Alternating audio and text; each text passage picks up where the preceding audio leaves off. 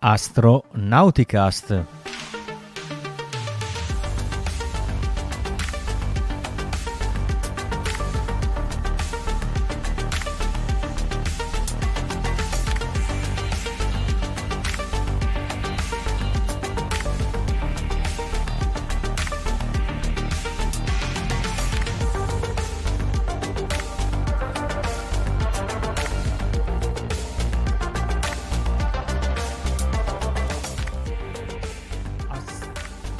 Astronauticast, puntata 5 della stagione 17. Astronauticast è il podcast di ISA, l'Associazione Italiana per l'Astronautica e lo Spazio, e oggi è il 2 novembre 2023. Invito tutti quelli che ci stanno guardando in diretta a interagire con noi con la chat del relativo social che state utilizzando per guardarci, quindi Facebook, YouTube o Twitch mentre tutti gli altri che ci ascoltano nel formato canonico audio possono comunque scriverci con, stesso, con le stesse modalità e con qualche altro social in più come ad esempio X che non trasmette la diretta ma è comunque sempre sintonizzato sulle frequenze di Astronautica ad ascoltare ed eventualmente esaudire le vostre richieste. Questa sera siamo in configurazione Orion, cioè a quattro persone. Ci sono io, Riccardo Rossi dall'Unione Terre d'Argine e con me da Verona abbiamo... Da Verona vi saluta Veronica. Da Milano. Da Milano vi saluta Paolo Amoroso Nonno Pollo. E da Liegi. Da Liegi vi saluta Matteo. Una buona serata a tutti. Quindi stasera Matteo proverà a entrare in modalità host a tutti gli effetti dopo il giro di prova di, due, di un paio di puntate fa. Molto bene, benvenuti, ben ritrovati ad Astronauticast. Eh, parto subito io con un paio di notizie eh, velocissime. Allora, il, il, prima di tutto c'è stato il rientro della Shenzhou 16 il 31 di ottobre, eh, un rientro mh, abbastanza classico, nominale, molto simile a quello per le Shenzhou, quello che accade per le ehm, per anche per, per,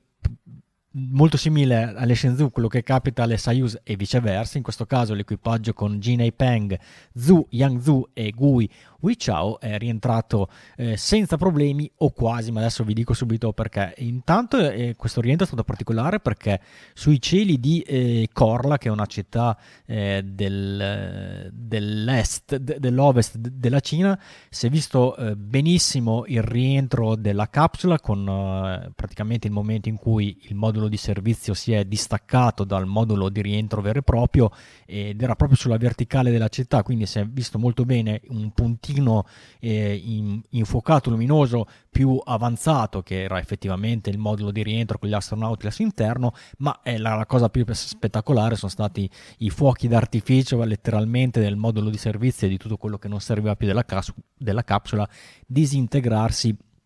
sopra, al, eh, sopra, ai cieli di questa cittadina. Normalmente il rientro eh, per, una, eh, per una Shenzhou più o meno il, il, il, come si dice, il sentiero di discesa è più o meno sempre lo stesso se la Shenzhou eh, proviene dalla stazione spaziale cinese, quindi si passa da, da questa zona, di questa città di, eh, di, Cord, eh, di, di, di, Korla, come vi dicevo poco fa, e poi diciamo la capsula procede verso, verso verso est, verso diciamo,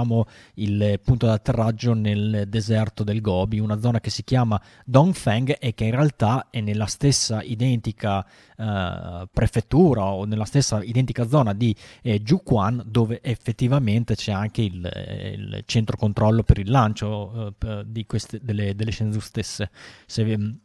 se ci state guardando, eh, in questa slide c'è una, mm,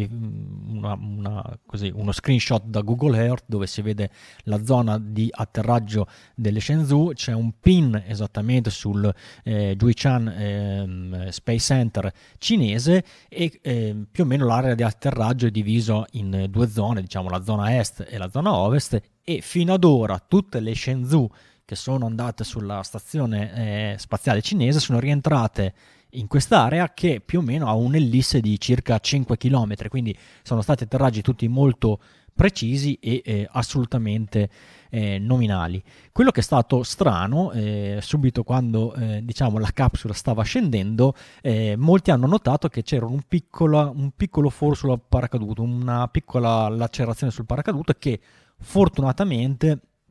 eh, non si è ingrandita diciamo, durante le ultime fasi della, della, discesa della capsula, però vi ricordiamo che eh, le Shenzhou, esattamente come le Soyuz, hanno comunque un paracadute eh, di backup che eventualmente può essere estratto in caso di problemi al paracadute principale, quindi eh, vedendo queste immagini e mh,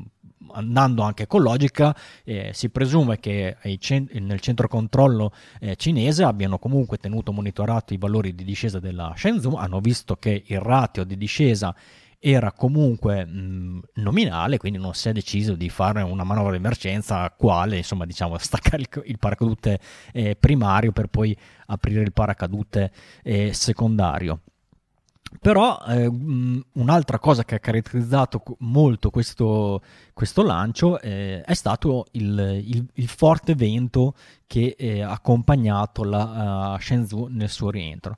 E il vento è stato talmente tanto eh, ehm, così elevato che al momento del contatto della capsula è letteralmente rotolata eh, in maniera molto vistosa. Adesso io qui in questa grafica, se ci state vedendo, ho provato a ipotizzare quanti giri potesse aver fatto la capsula. Io ho contato un giro completo sul suo fianco, poi per un attimo la capsula è tornata dritta e poi si è tornata a sdraiare. Eh, normalmente delle immagini video così ravvicinate per le Soyuz non mi sembra di averle mai viste quantomeno in diretta, perché di solito le telecamere sono eh, molto distanti, quindi sì, si vede perfettamente la capsula che, che, scende e che tocca il suolo, ma mai così vicino come le immagini che ci hanno fatto vedere dalla eh, TV cinese. E, ripeto, probabilmente non, non, a fare questo rientro così brusco, adesso eh, ovviamente al netto di tutta la nuvola di fumo che vedete che per il 90% si alza nel momento in cui la Shenzhou, esattamente come fa la Soyuz, a circa un metro da terra attiva i retrorazzi per attutire la caduta e l'accensione di questi retrorazzi alza un sacco di polvere, quindi non è l'impatto con la capsula al suolo che alza tutta questa polvere, però quello che è molto strano, insomma, quello che è molto particolare in questo atterraggio è stato questo eh, rotolamento della capsula perché eh, c'era una componente di velocità orizzontale della capsula proprio dovuta al vento e, e che ha eh, trascinato la capsula in questa maniera così vistosa tutto diciamo nominale, però pensare che a bordo eh, c'erano degli, degli, astronauti, delle persone che sono rimaste eh, insomma, per un periodo di sei mesi nello spazio, di certo non è una cosa eh, così da prendere alla leggera, ma d'altra parte eh, insomma tutte le volte che eh, vengono intervistati qualche astronauta che ha fatto un qualche viaggio su una Soyuz lo dice a tutti che l'impatto eh, durante l'atterraggio è proprio da paragonarsi ad un incidente come spesso citiamo Nespoli che dice come una 500 contro un camion quando sia questo impatto. Comunque, come vedete dall'immagine, comunque l'equipaggio era, era sano e salvo, sono stati estratti dalla capsula e quindi eh, tutto lascia ben sperare che nonostante questo urto così, eh, eh, così forte non ci siano state eh, conseguenze, quantomeno conseguenze eh, gravi fortunatamente per eh, gli astronauti cinesi che sono poi stati anche in questo caso trasportati su una uh, barra barellina, ma perché si fa in, in, maniera assolutamente normale anche quando atterrano le Soyuz, gli astronauti vengono in prima battuta insomma, portati alla, alla tenda medica con, tramite questa, eh, questa barella per non farli affaticare.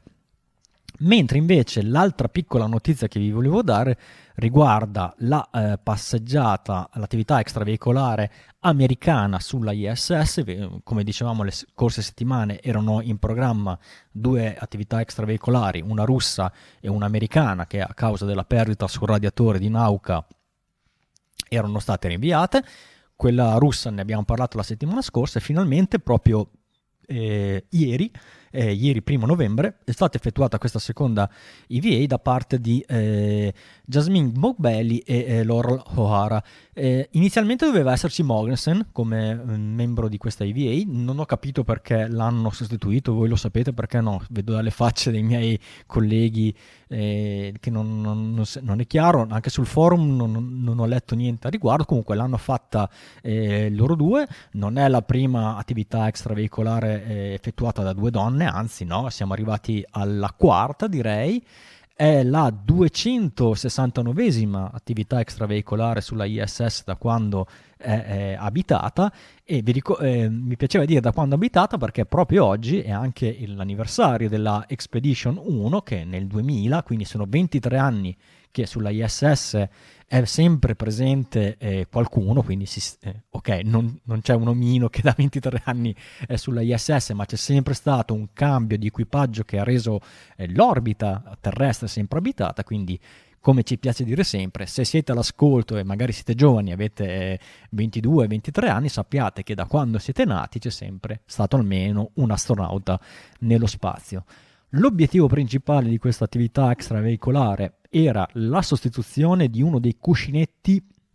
del meccanismo di rotazione dei pannelli solari, quelli che si chiamano Solar Alpha eh, Rotary Joint. Quindi se avete visto una foto della ISS eh, ave, avreste, avete ricon- riconoscerete subito questi grandi pannelli fotovoltaici, queste quattro coppie di pannelli fotovoltaici che sono ai, alle due estremità della ISS e eh, in quanto mh, mm, pannelli fotovoltaici per fare in modo che producono sempre al massimo energia elettrica durante l'orbita della, della ISS, questi ruotano per esporre il più possibile la maggior superficie verso il Sole. E questa rotazione è data da eh, appunto due eh, meccanismi di rotazione, una a destra, una a sinistra o se vogliamo una a babordo, uno a tribordo, che eh, quindi sono perennemente in funzione da quando sono stati installati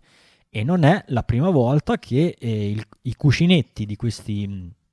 meccanismi di rotazione hanno, bisogno, hanno avuto bisogno di manutenzione. Abbiamo avuto delle, eh, delle passeggiate extraveicolari per insomma, mettere del lubrificante. Ormai una, una, mm, una, manutenzione che le prime volte poteva sembrare un'operazione diciamo straordinaria, invece è diventata ad oggi una manovra di routine perché sono elementi evidentemente meccanici che eh, subiscono molto stress e hanno bisogno di una manutenzione eh, continua. Quindi eh, in, in, questa attività extraveicolare in particolare non solo ehm, l'obiettivo era andare a lubrificare magari un cuscinetto che dalla telemetria risultava un po' eh, più eh, che generasse un po' più attrito del normale, ma proprio uno dei blocchi di cuscinetti è stato sostituito. Fortunatamente quando è stata progettata la ISS hanno comunque eh, previsto che eh, una manutenzione di questo tipo, quindi tant'è che nel, un, un, cuscinetto si può addirittura eh, sostituire. È fatto in modo che si possa sganciare perché non è proprio un cuscinetto, magari come ve lo potete immaginare, un cuscinetto a sfera di una ruota, ma in realtà sono tanti gruppi di cuscinetti attorno alla circonferenza, quindi dove ruota il meccanismo, quindi eh, se ne possono estrarre uno alla volta e, poter, e, si possono sostituire. Fatto sta che era proprio eh, Laurel che doveva eh, effettuare questa operazione, mentre Jasmine in realtà era impegnata a fare delle fotografie Uh, in un'altra area della, della, stazione, però Laurel uh, ha incontrato parecchie difficoltà a svitare alcuni bulloni, cioè non, mh, doveva fare moltissima forza e questa non,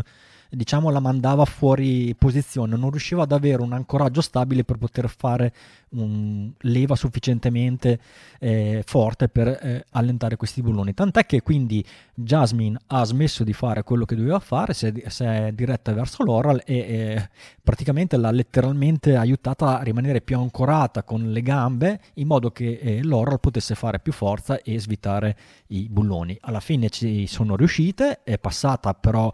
uh, un'ora in più del previsto, quindi alcune altre task, alcune altre mansioni dell'attività extraveicolare non sono state portate a termine. Eh, ad esempio, dovevano eh, riportare dentro l'airlock un vecchio componente di una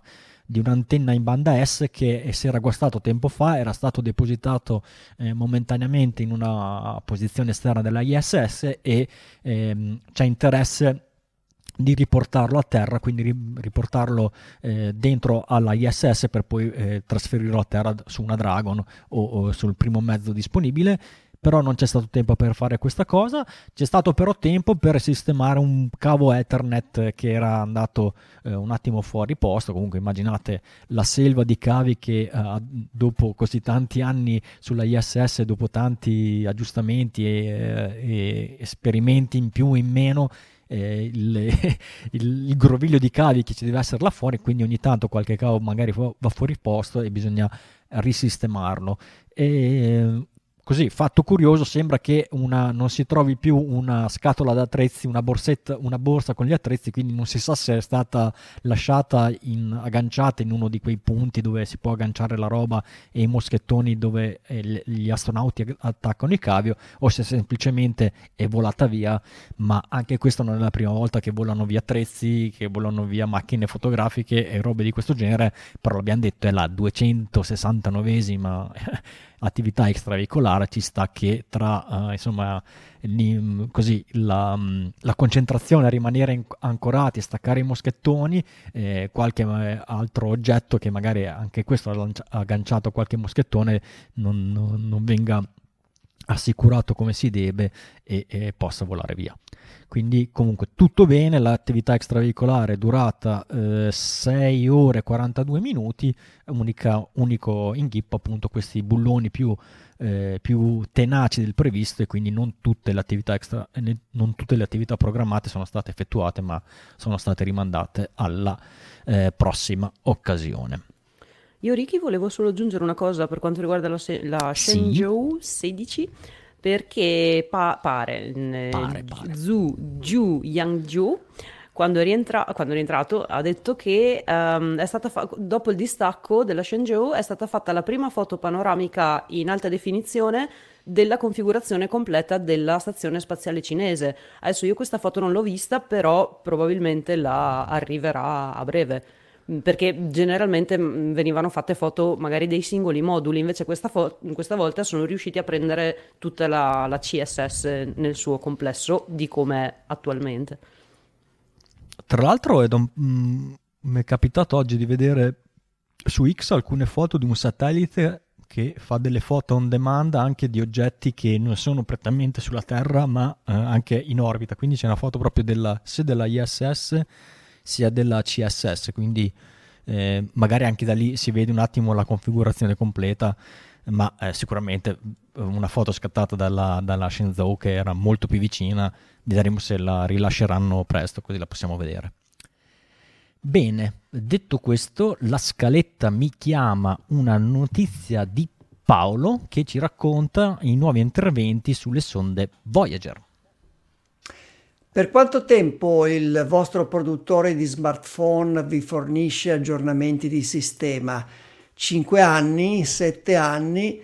La NASA per mezzo secolo e anche di più se siete una sonda Voyager. La notizia è che eh, in queste settimane stiamo parlando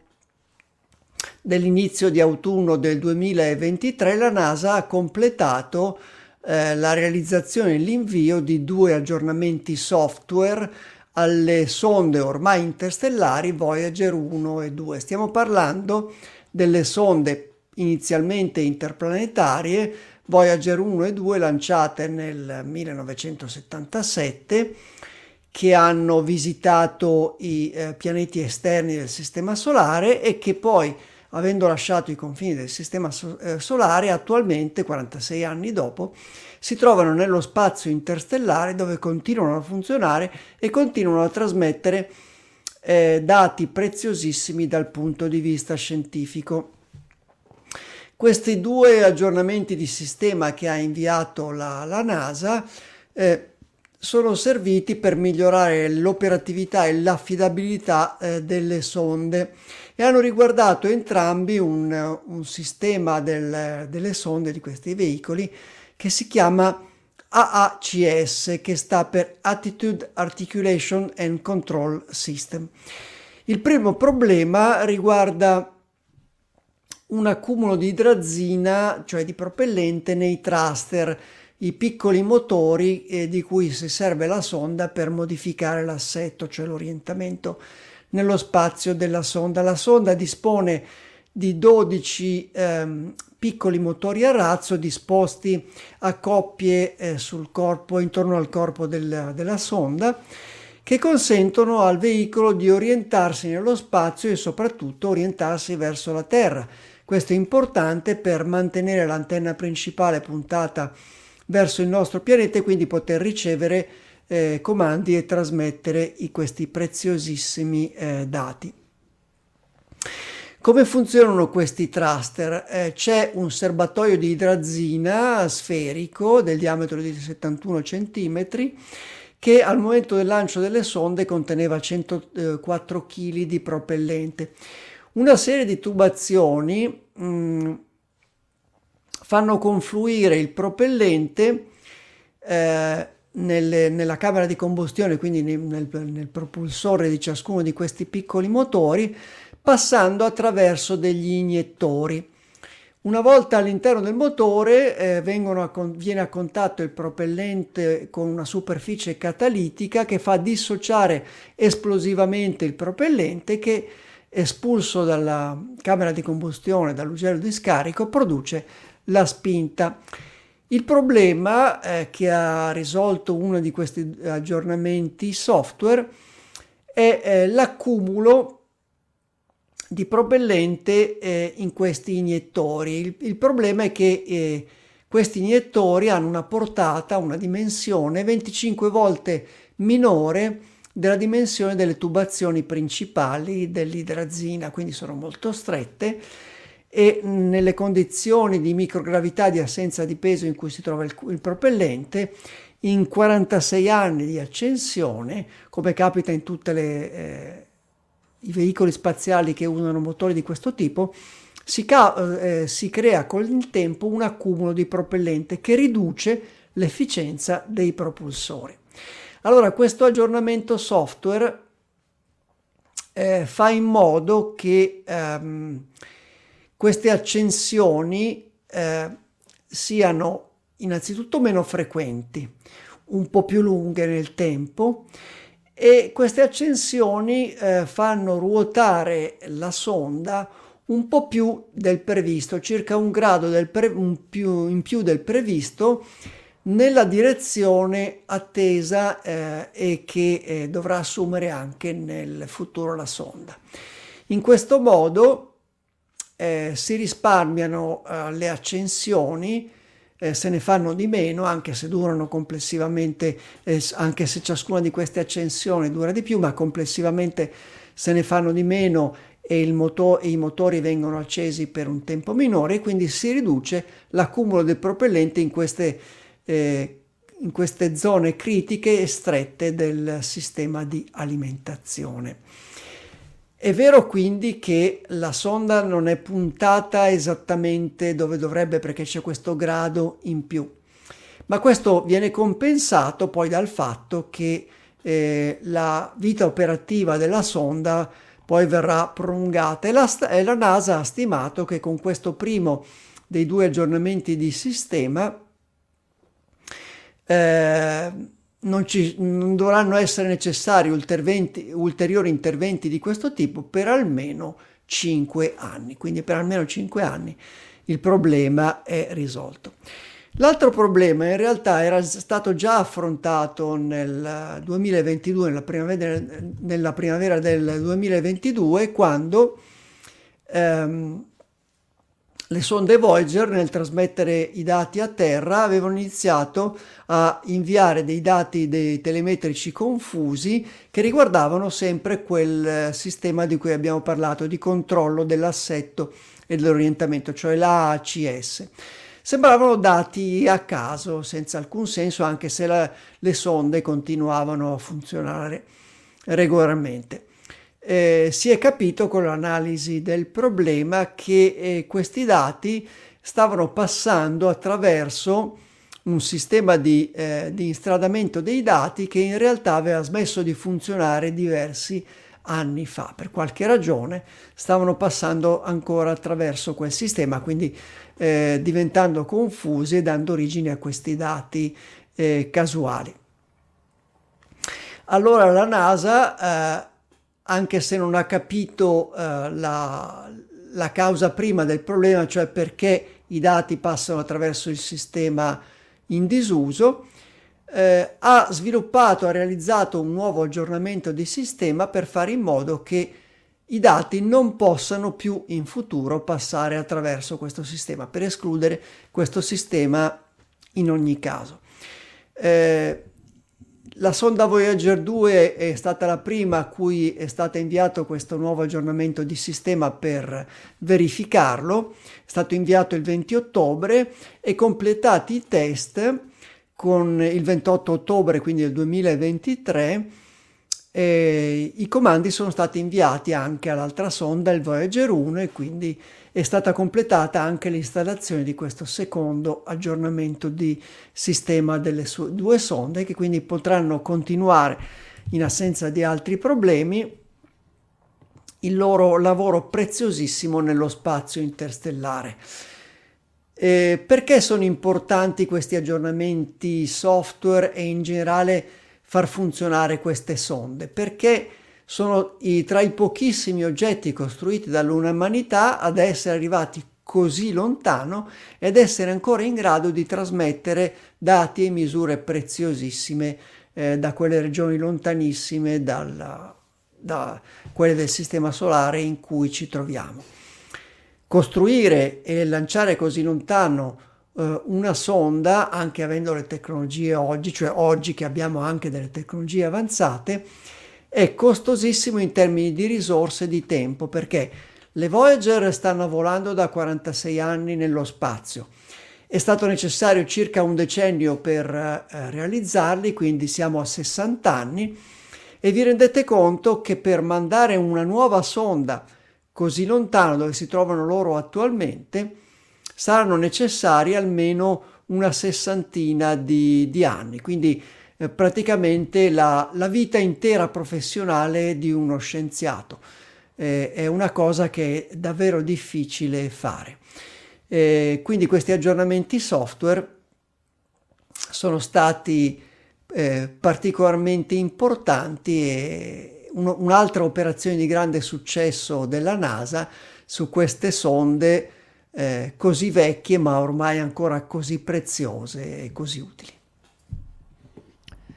Se volete sapere qualcosa di più sulle sonde Voyager, lo ricordiamo sempre, andate a cercare le conferenze di Marco Bruno, quindi scrivete magari su Google Marco Bruno Voyager, ne trovate. Eh, Marco Bruno è un utente di forum astronautico, ma anche un grande appassionato di astronomia eh, ha fatto questa conferenza sulle Voyager sia ad Astronautico Notto, ma se scrivete appunto come vi dicevo su Google eh, Marco Bruno Voyager vedete anche questa conferenza in altre occasioni che eh, lui poi periodicamente le aggiorna anche perché come ci ha appunto raccontato Paolo c'è sempre qualcosa di nuovo da raccontare perché questi straordinari oggetti sono ancora operativi e, e insomma qualsiasi cosa è uno spunto per, eh, di riflessione. Eh, brava, brava Anna Maria, grazie. E invece passiamo invece a tutt'altro argomento, eh, siamo andati lontanissimi con le sonde Voyager, adesso torniamo molto vicini all'Europa, in particolare a questo spazioporto tedesco. Di cosa si parla? Di cosa si tratta Matteo? Sì, eh, Riccardo, si tratta di una nuova versione, una nuova disponibilità che possiamo avere eh, come industria spaziale europea, ma anche come industria eh, spaziale internazionale, quella che eh, il, il, GOSA o la GOSA, eh, cioè German Offshore Spaceport Alliance, eh, vuole offrire a, al mercato appunto internazionale ed europeo. E, ehm, si tratta, come potete vedere da, per chi ci sta seguendo in, in diretta in video, eh, di una nave eh, che sarà il cuore di questo spazioporto. È una nave appositamente modificata, eh, che può contenere eh, una serie di razzi, eh, all'inizio ne, probabilmente ne conterrà due, che verranno lanciati ovviamente non in contemporanea, ma uno dopo l'altro. E, mh, mm, si tratta di eh, appunto una, una, notizia perché eh, GOSA, che è un consorzio tedesco eh, formato da più aziende, ehm, ha, di- ha, annunciato la propria disponibilità ad iniziare una prima campagna di test a partire da aprile, eh, da aprile a maggio eh, del prossimo anno, quindi mancano poco, poco, meno, di, eh, poco meno, di, un anno, sei, circa sei mesi. E, ehm, appunto eh, si tratta di una, una novità nel panorama eh, nel panorama di, di, basi di lancio europee, perché comunque il lancio verrà dalla zona di sfruttamento economico esclusivo tedesca, ehm, nel mare del nord, siamo come latitudine circa all'altezza della, della Danimarca, e, e, proprio la Danimarca è coinvolta non tanto eh, nel gruppo di aziende che eh, compongono questo consorzio, perché eh, troviamo tra le, tra le, principali, secondo me, OECB, che è una infor- importante e famosa industria aerospaziale eh, europea, ha anche una sede in Italia e, ed è coinvolta in molti, in molti progetti sia di ESA che, che di altre agenzie magari nazionali eh, dei singoli stati, ma anche Arren Shipping Services, che è appunto una compagnia che, eh, spe- specializzata nella, nella, consegna di merci, nel trasporto di merci via nave, che verosimilmente eh, fornirà tutto, l- tutto, l'asset logistico, la- l'asset, tutte le informazioni, tutte eh, le, le, conoscenze necessarie per eh, operare questo spazioporto mobile. Eh, si tratta infatti di una, di una, nave appunto che a differenza di altre eh, magari piattaforme che eh, erano state ipotizzate per esempio dalla stessa SpaceX che aveva acquistato due, due piattaforme eh, due vecchie piattaforme petrolifere e le stava iniziando a modificare per poterle utilizzare come base di lancio per, per Starship. Eh, la nave eh, partirà dalla, dalla Germania, eh, caricherà attraverso un, un container le, i, i, razzi e, ehm, e niente, li, li porterà verso, verso, questa zona dove poi verranno eh, messi in posizione, in posizione eretta e, e verranno lanciati.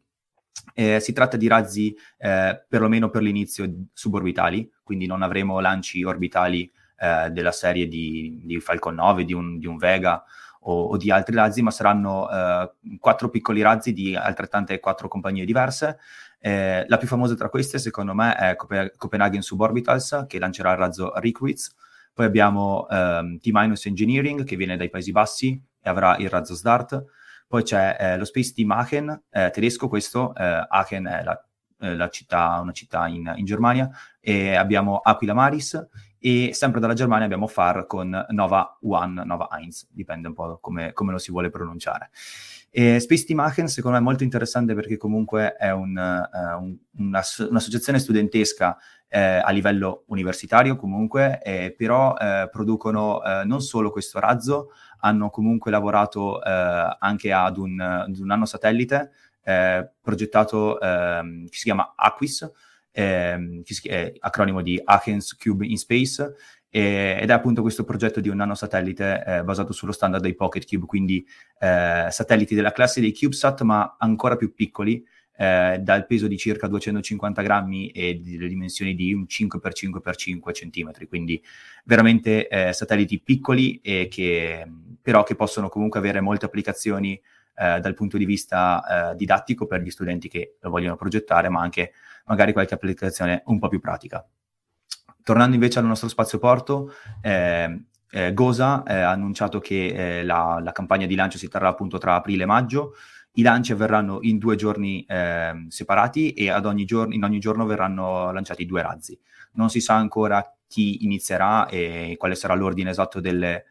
ehm, delle sequenze di lancio. Quello che è sicuro è che ehm, tutta questa fase di eh, dimostrazione, che infatti la missione si chiama eh, Demo, Demo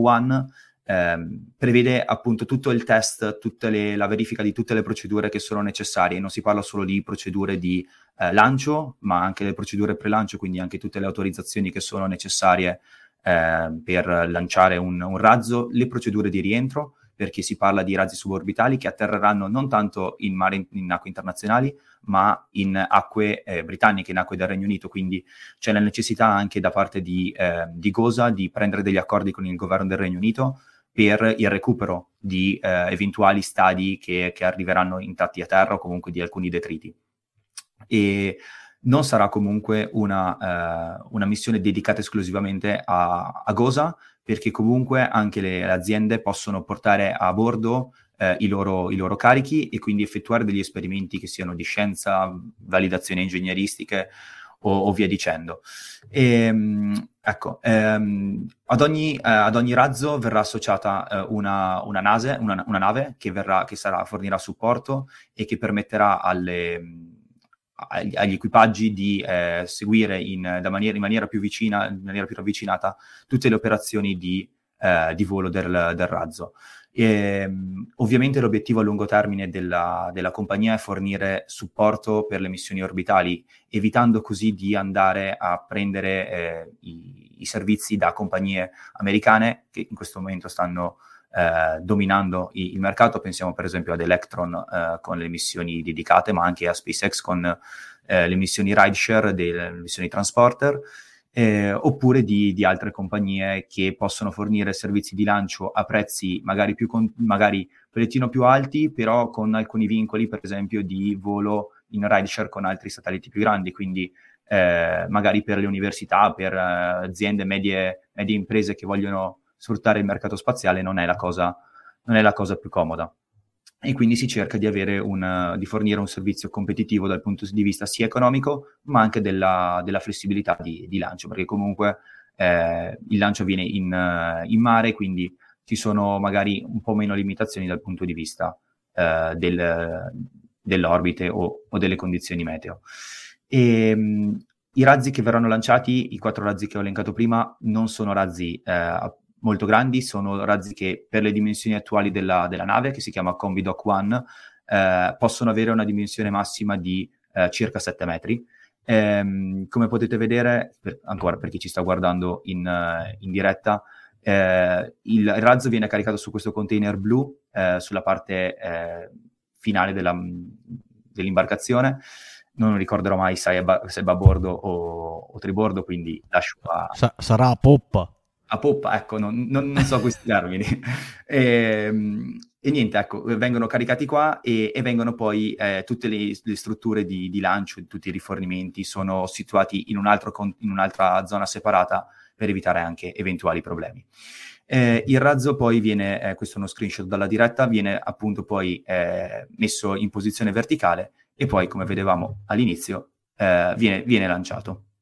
E, è una nave, come dicevo, lunga 170 metri, il pad a disposizione è di circa 9 metri per 9 e giusto per dare un confronto con i razzi che dicevo che possono avere una dimensione massima di circa 7 metri, eh, un Electron un, uh, oppure una, un razzo, un New Shepard di Blue Origin raggiungono i 18 metri, quindi sono razzi molto piccoli e parliamo quindi di carichi eventualmente da portare in orbita attualmente molto, molto poco significativi. E quindi, quindi niente, è un, un, una nuova opportunità per tutte le varie aziende europee che si, si vogliono eh, affrontare, affiancare e affacciare sul mercato eh, spaziale e vedremo cosa, cosa succederà. Quindi nostro, l'appuntamento è a maggio 2024. E quest'estate tutti al mare i bagni Gosa. Sì, sono, sono, curioso di vederle prima o poi queste, queste cavolo di navi lancia, lanciamissimi da tanto che se ne parla e oltre, insomma, come diceva Matteo, alle, alle piattaforme petro, petrolifere pseudo convertite oppure no, non abbiamo ancora visto niente. Se non sbaglio si parlava anche di, di convertire la portaerga Garibaldi a fare questa cosa della... però non so se sia andato mai in porto questo, questo questa idea, questo, oh, se, insomma, è, la nave è, naufra- è in porto, quindi non se ne fa nulla. Ma eh, credo che sia rimasto. Hanno, I cinesi hanno una, una nave atta a lanciare dal, dall'oceano, no? Ogni tanto fanno qualche lancio dall'oceano. Però sì, di, di, europeo o di occidentale comunque non avevo ancora visto niente. E soprattutto con la questione che sono cinesi, di solito no, non arrivano molti dettagli e quindi è, è, bello averne una proprio dietro casa in maniera mm, magari da avere qualche dettaglio in più, qualche informazione in più su come funziona la questione. Non so se anche questo dopo il... Chi è che ce lo raccontava? Marco, il, il cazziazione di Ashbacher, che, eh, quindi il direttore di ESA, che insomma di, diceva oh, se stiamo qua a guardare con tutti gli altri che hanno cose, eh, cioè, rimarremo sempre al palo eh, magari anche questo nel suo piccolo è comunque una, come, come, si dice, una differenziazione, un qualcosa per poter almeno lanciare eh, partiamo dai suborbitali piccoli, va benissimo, poi magari se, se, la cosa funziona si può anche pensare a qualcosa di, di, di, di, meglio, anzi magari visto che non ce l'ha nessuno, di specializzarsi in questa cosa e vedere se eh, possiamo dare un'alternativa a, a, chiunque vuole lanciare senza dover andare appunto uh, su, su, SpaceX o, o, o come si chiama il padrone di Electron che adesso mi sfugge? Eh, Rocket Lab. Rock, o Rocket Lab. Sì, se posso aggiungere una cosa, non Prego. abbiamo neanche, anche dal punto di vista proprio della comodità, eh, lanciare dalla Germania. I, abbiamo un altro spazioporto in costruzione in Europa, eh, dovrebbe essere in, nel Regno Unito e ha l'uso quasi esclusivo di una società privata eh, inglese, Orbex però alla fine lo spazio-porto principale europeo è in Sud America, eh, in Guyana, quindi anche la comodità probabilmente di avere uno spazio-porto eh, a pochi chilometri, poche centinaia di chilometri dalla costa può essere comunque un fattore che può spingere ad un investimento maggiore in, in questo ambito. Ecco. Molto bene, siamo arrivati a, mh, mm, all'apogeo della puntata, metà puntata e come consueto ringraziamo intanto uh, Matteo che ha fatto questo bel esordio, bravissimo, grazie, Sp- continua così, mi raccomando. grazie a voi. Ma,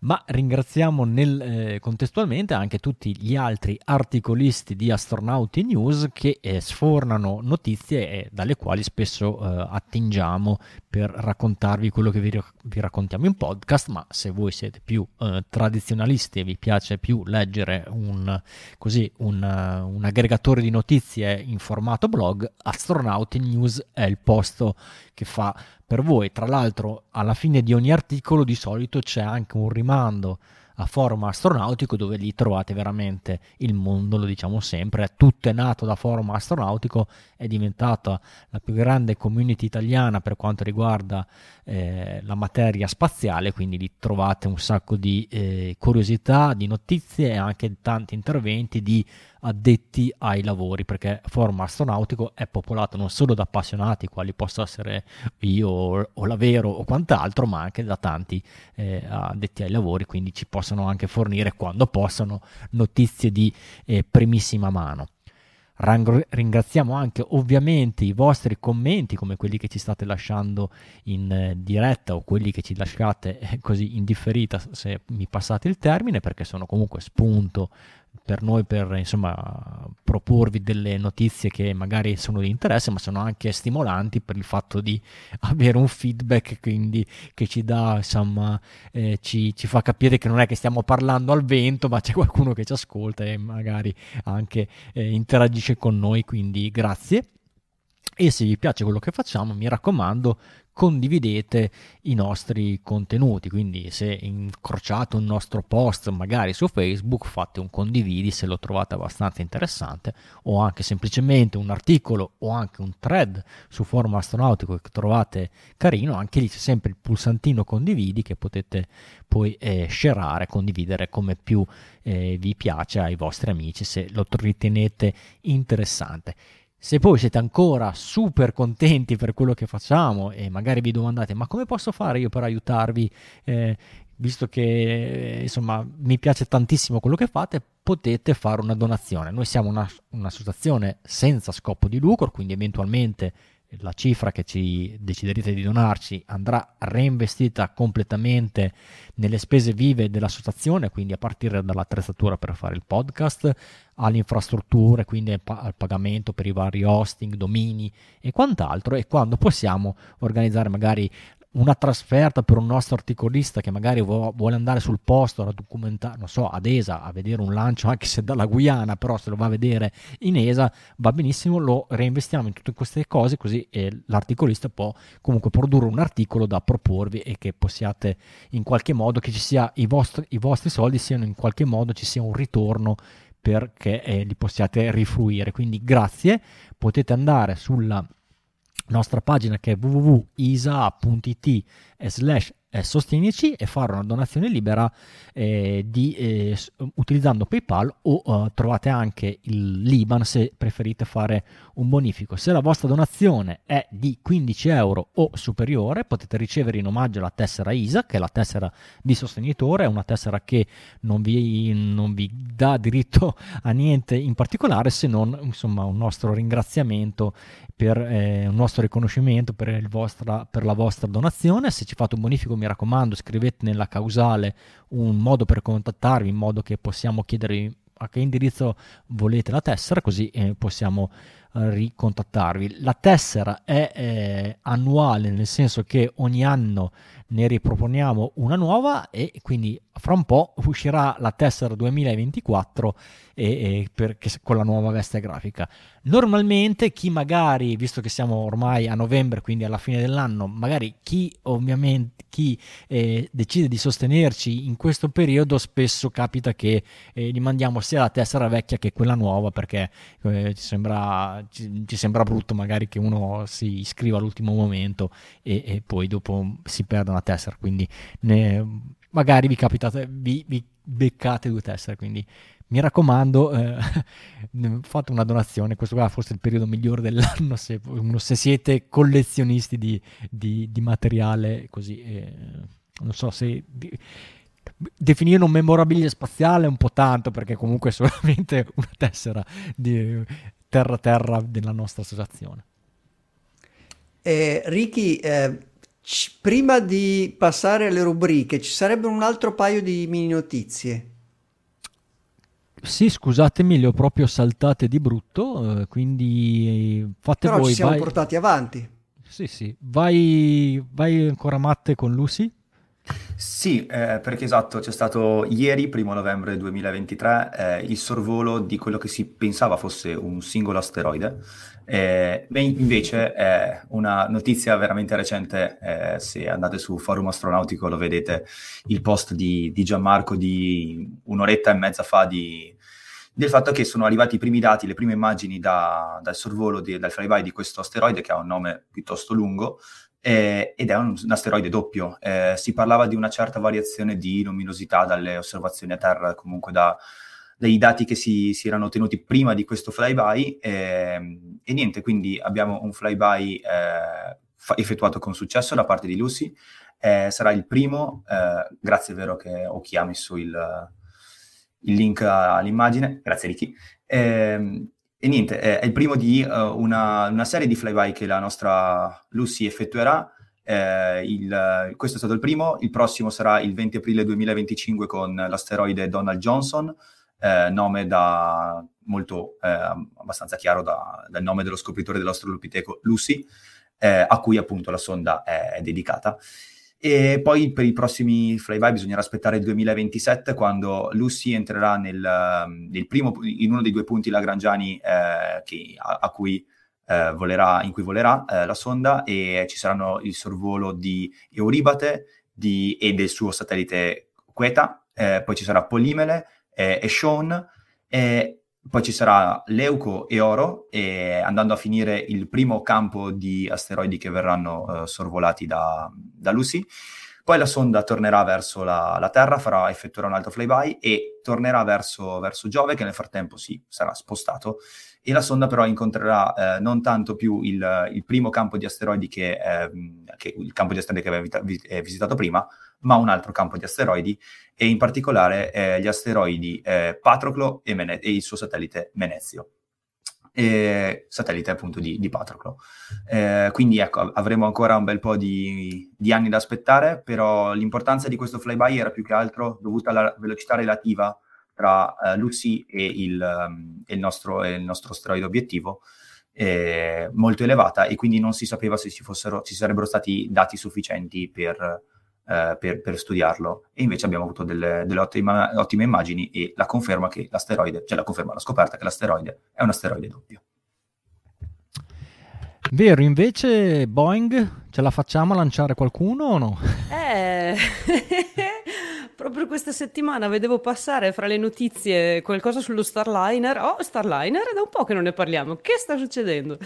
Allora, niente, questa settimana a fine ottobre la NASA ha fatto una rivalutazione dei, del programma dei lanci verso la stazione spaziale e ha leggermente spostato lo Starliner, il, la, il, crew, il crew Flight Test, da marzo ad aprile. Questo significa che, ok, l'ha spostato in avanti, ma che ci siamo, cioè non me l'ha spostato a settembre, me l'ha spostato di un mesetto. Quindi siamo lì. E, um, è il lancio in cui saliranno a bordo Butch Wilmore e Sanita Williams, finalmente il primo lancio di test del, dello Starliner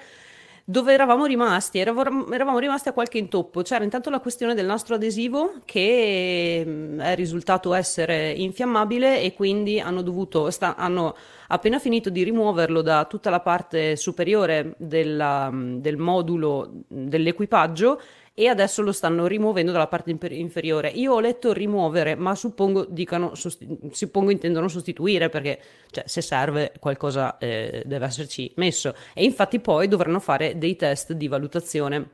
per, per valutare eventuali altri rischi eh, associati a questa questione del nastro adesivo.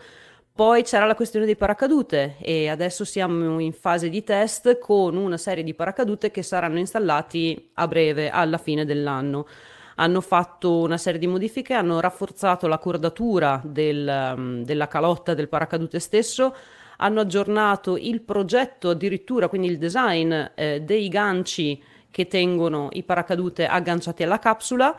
e a inizio del 2024 è previsto un drop test, quindi un test di rilascio di un carico fittizio per testare questi paracadute. Poi c'erano, um, cioè, avevano visto che c'era un problema a delle valvole del sistema di controllo termico e anche qui hanno fatto una serie di modifiche. Mi è piaciuta come l'hanno messa giù, dunque è stata fatta una serie di modifiche per migliorarne la funzionalità nel lungo, termiche, nel lungo termine, tra cui un aggiornamento dei componenti. Praticamente le hanno sostituite. E, e, poi hanno modificato il sistema di, di, di purge, di, di sfogo, eh, per prevenire delle frizioni che ne limitavano il movimento cioè, eh, erano problemi abbastanza importanti e quindi siamo adesso dovremmo averli risolti. Poi eh, il software, c'è un, stato un aggiornamento anche qui per lo Starliner, oltre che per le Voyager, un aggiornamento del software. Ha passato i test di qualificazione e adesso è in fase di integrazione con la capsula. E poi, ovviamente, a causa di, tutti, di tutte queste modifiche fisiche, hanno aggiornato anche i manuali eh, di, mh, i manuali di bordo, manuali di bordo e i manuali anche del sistema di abort. Ce n'era di robetta da fare. L'Atlas 5 è pronto, lui non ha problemi, è già pronto al Cape, uh, al Cape, è in attesa di ricevere la capsula e quindi vedremo a breve, per aprile l'anno prossimo, se partirà. La cosa che mi ha particolarmente colpito è che dunque questo è il primo volo di test e, um, il primo volo commerciale, invece, quello in cui sarà davvero operativa, è previsto per il 2025 e siccome NASA, come dicevo, ha rivisto un po' le, um, il programma di, di, di scambio delle navette verso la stazione spaziale, e per il 2025 è pronta anche Crew 10 e quindi adesso vediamo come va questo test dello Starliner, se dare poi a priorità nel 2025 al primo volo commerciale dello Starliner oppure a Crew 10 e mi ha colpito il fatto che stiamo parlando di Crew 10, quindi già 10 missioni operative della Crew Dragon e eh, però è zero dello Starliner, esatto. E quindi, insomma, dai, speriamo in bene. Ci siamo, le notizie arrivano. Bene, bene, bene. Fortuna che NASA ha scelto due, due partner in questo, in, questo, in questo, modo. Si è fatto un po' di backup ed è insomma la ragione per cui di solito si scelgono, non si sceglie un solo contractor per queste, per queste cose. Perché insomma, se succede qualcosa a uno, poi dopo si rimane a piedi e siamo capo e a... E, pun- e punto. K punto. Allora, eh, Passiamo dunque alle rubriche della puntata, anzi alla rubrica del podcast, la più amata, le storie di nonno Apollo. Al di sopra della terra c'è una magica città, là si fanno esperimenti con strumenti di ogni età. Chi saranno le persone strane che vivono là? Nonno Apollo ci racconta le loro curiosità. Oggi la propulsione a ioni è una tecnologia ormai matura, viene utilizzata per esempio eh, come sistema propulsivo principale di alcune piccole sonde interplanetarie. La più famosa è stata probabilmente la missione Dawn della NASA che ha visitato i due asteroidi principali Vesta e Cer, ma viene utilizzata anche in orbita terrestre su alcuni satelliti che hanno dei sistemi di controllo dell'assetto o di propulsione basati proprio su dei propulsori eh, a ioni. E sarà questo anche il sistema di propulsione del futuro Lunar Gateway, cioè la stazione spaziale in orbita lunare che ospiterà eh, gli astronauti che, eh, del programma internazionale che ritornerà a esplorare la Luna, speriamo in un futuro non troppo lontano. E tutte queste missioni devono uh, lo sviluppo, l'esperienza accumulata su questa tecnologia a una missione eh, di cui eh, ci dà l'occasione per parlare uno di quegli anniversari belli tondi che nonno Apollo eh, ricorda spesso. Il 24 ottobre del 1998, cioè 25 anni fa e in questi giorni, veniva lanciata da Cape Canaveral la missione Deep Space One, una piccola sonda interplanetaria concepita soprattutto con, come un dimostratore tecnologico. L'obiettivo primario di questa missione, eh, lanciata nel 1998, era quello di visitare l'asteroide Braille l'anno dopo, cioè un piccolo asteroide del diametro di un paio di chilometri. Ma eh, lo scopo principale di questo dimostratore tecnologico era quello di acquisire esperienza su una serie di tecnologie eh, innovative per il settore spaziale, raggruppate in 12 esperimenti. 12 esperimenti in una serie di discipline scientifiche e ingegneristiche molto vaste, per esempio l'esperimento principale era proprio quello del propulsore a ioni, alimentato da celle fotovoltaiche di nuova eh, concezione che avevano per esempio dei sistemi di lenti per concentrare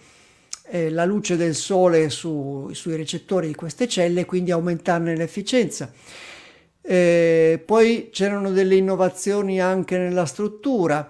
dei sistemi di ripresa fotografica e, e spettrografica eh, avanzati, ehm,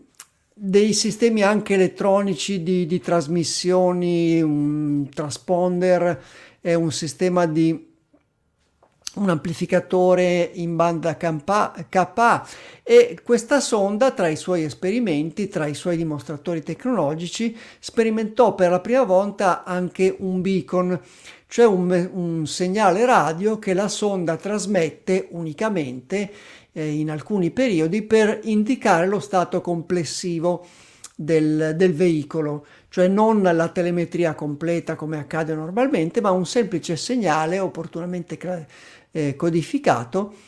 che ci dà lo stato complessivo della sonda. Se ricordate alcune missioni di lunga durata come eh, New Horizons verso Plutone o la sonda eh, Giotto verso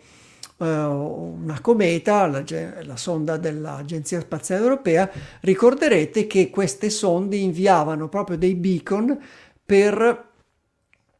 eh, informare i controllori della missione sullo stato complessivo della sonda senza una trasmissione intera di telemetria. E questo beacon venne sperimentato per la prima volta proprio su Deep Space One. Poi c'era uh, un altro esperimento di alimentazione di elettroni, sistemi elettronici a basso consumo energetico e tutta un'altra serie di uh, sistemi di bordo. Uno degli esperimenti più interessanti di questi dimostratori tecnologici più interessanti era l'esperimento denominato Remote Agent, cioè era un sistema di intelligenza artificiale, un software di intelligenza artificiale. Stiamo parlando della prima epoca d'oro dell'intelligenza artificiale, cioè quella che va fino agli anni 80-90 del XX secolo e quindi vennero utilizzati dei software e delle tecniche sviluppate in quella prima fase, non stiamo parlando dei sistemi attuali di intelligenza artificiale. Questo sistema eh, chiamato Remote Agent era progettato per diagnosticare autonomamente delle eventuali avarie o malfunzionamenti della sonda e per porre rimedio, cioè per cercare di risolvere la situazione. Uh, un esperimento che ricorda un po' il rilevamento di, autonom- eh, di, anomalie del computer del film 2001 Odissea nello spazio, ma una cosa molto più in piccolo e soprattutto meno pericolosa. Eh, ho un ricordo particolare di questo esperimento perché eh, caratteristica forse unica di, quest- di, un esperimento di questo tipo aveva anche una componente di eh, pubbliche relazioni, di divulgazione, perché ci si poteva iscrivere a una mailing list eh, di posta elettronica per ricevere delle mail dal sistema, dai, diciamo, dalla fascia degli asteroidi del sistema solare, mandate da questa sonda che eh, dava delle informazioni su cosa stava facendo questo esperimento del remote agent, dava l'aggiornamento di questo esperimento, un esperimento durato complessivamente alcuni due giorni, eh, tre giorni circa eh, ricordo l'emozione di, ris- di, ricevere nella posta elettronica delle mail che arrivavano direttamente dallo spazio, poi convogliate attraverso le antenne e i sistemi della NASA e distribuite a- agli appassionati di tutto il mondo. Eh, come me. Dicevo che l'obiettivo primario di Deep Space One era di ehm, visitare l'asteroide Braille e di fare un passaggio ravvicinato a meno di un chilometro di distanza da questo asteroide. Ma eh, un paio di problemi impedirono il corretto eh, funzionamento di questa manovra perché poco prima del flyby del sorvolo ci fu un crash del computer di bordo e in più il sistema di eh, navigazione automatico non riuscì ad agganciarsi bene su questo asteroide che era eh, meno luminoso del previsto. Quindi per una serie di errori di puntamento e dovuti al crash del computer, eh, la sonda Deep, Deep, Space One riuscì ad avvicinarsi a non più di circa 25 km dall'asteroide Braille, trasmettendo delle immagini eh, molto deludenti dal punto di vista spettacolare, ma dei dati scientifici comunque interessanti. Dopo questo sorvolo, siccome la sonda era ancora in un buono stato di funzionamento, si decide, se conclusa la missione primaria, di eh, estenderla con una missione secondaria per il sorvolo di una cometa, la cometa Borrelly che eh, Deep Space One riuscì a raggiungere questa volta con successo nel 2001 e riuscì a trasmettere anche delle immagini del nucleo di questa cometa sicuramente molto più dettagliate e molto più interessanti anche per chi eh, non è addetto ai lavori, per chi non è uno scienziato. Eh, poche settimane dopo il sorvolo della cometa Borrelly, visto che ormai le risorse di bordo di questo eh, di questo piccolo veicolo erano esaurite, si decise di spegnerlo e di concludere definitivamente la missione di Deep Space One. E proprio in questi giorni, un paio di settimane fa, quasi per celebrare questo 25 anniversario di Deep Space One, è stata lanciata la uh, sonda interplanetaria Psyche de- della NASA che visiterà l'asteroide omonimo e che ha come sistema di propulsione eh, primario proprio un motore a ioni derivato da quello eh, di Deep Space One. Anche per questo episodio è tutto e l'appuntamento è la prossima storia di Nonno Apollo.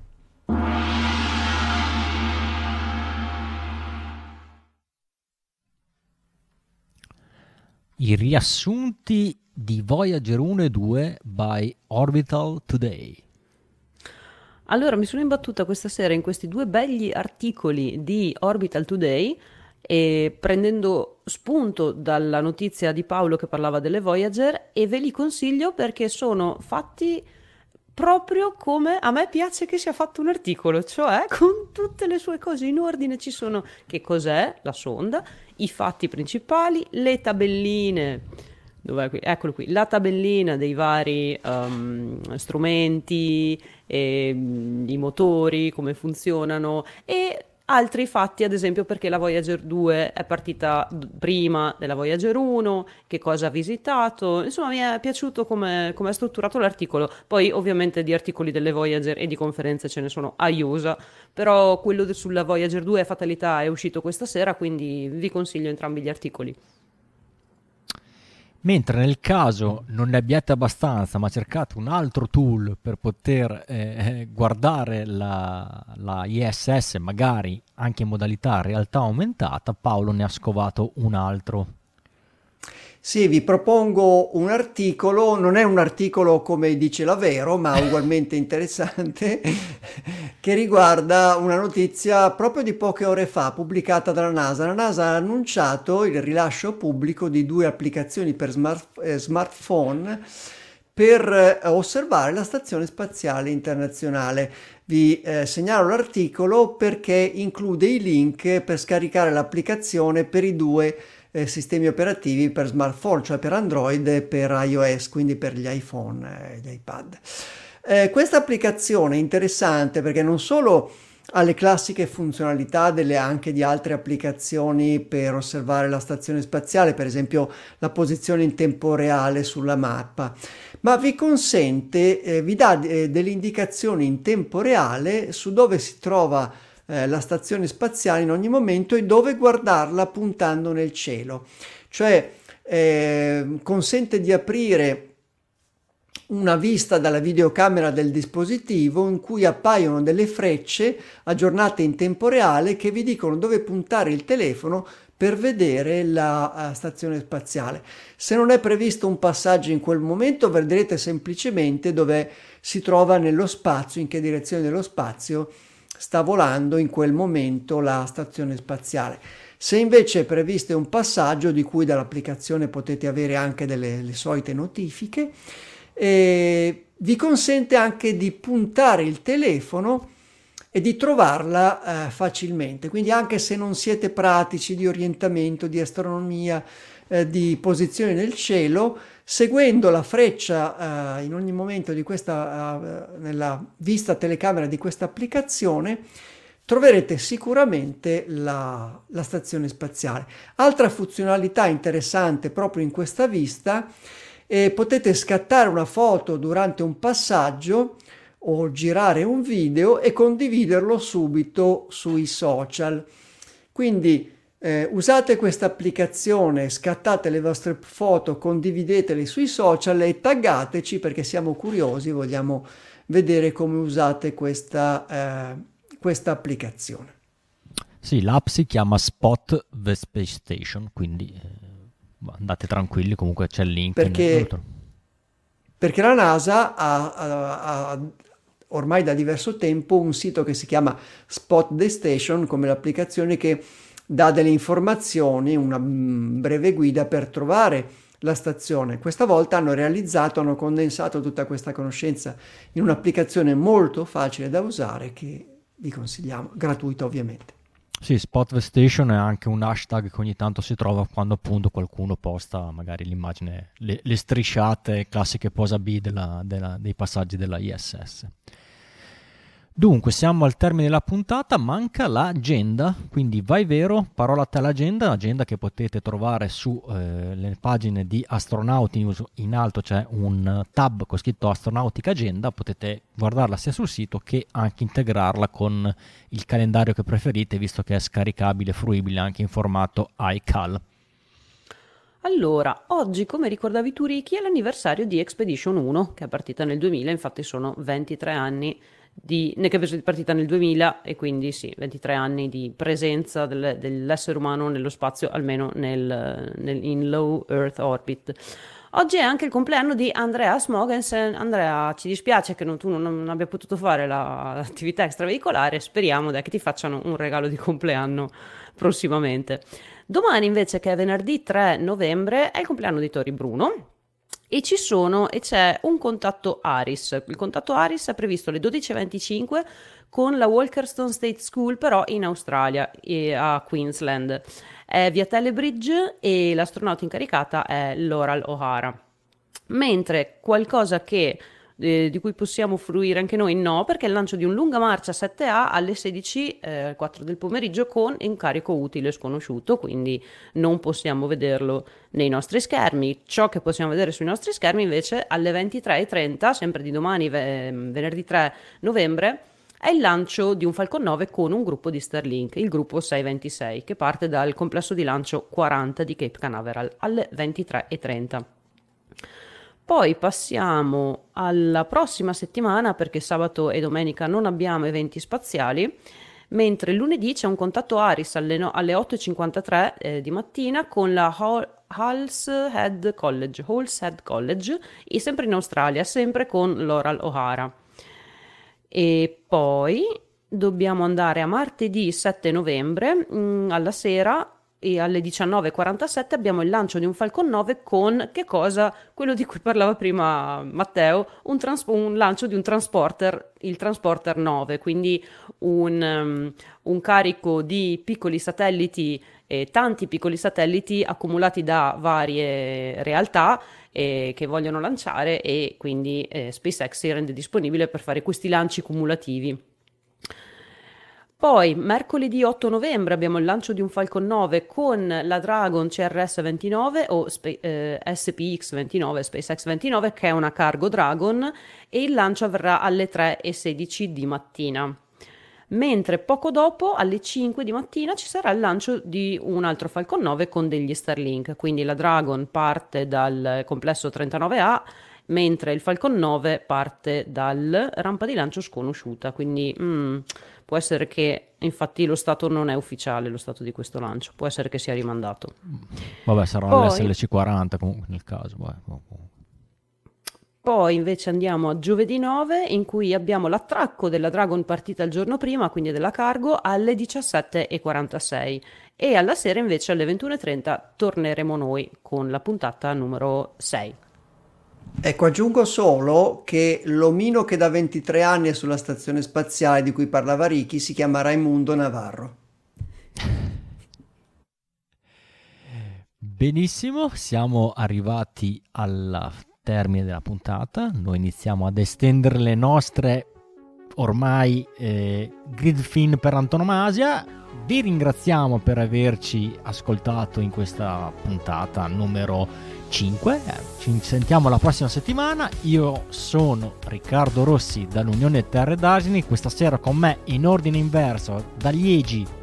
Da Liegi vi saluta Matteo e ci vediamo la settimana prossima. Da Milano da Milano vi saluta Paolo Amoroso, nonno Apollo, ricordandovi che fino alla prossima puntata potete continuare a seguirci e partecipare alle nostre discussioni su forumastronautico.it. E ultima ma non ultima da Verona. Da Verona vi saluta Veronica e vi ringrazio ancora una volta per essere stati insieme a noi a farci compagnia questa sera. Ciao a tutti, buon proseguimento di tutto quello che state facendo e ad Astra!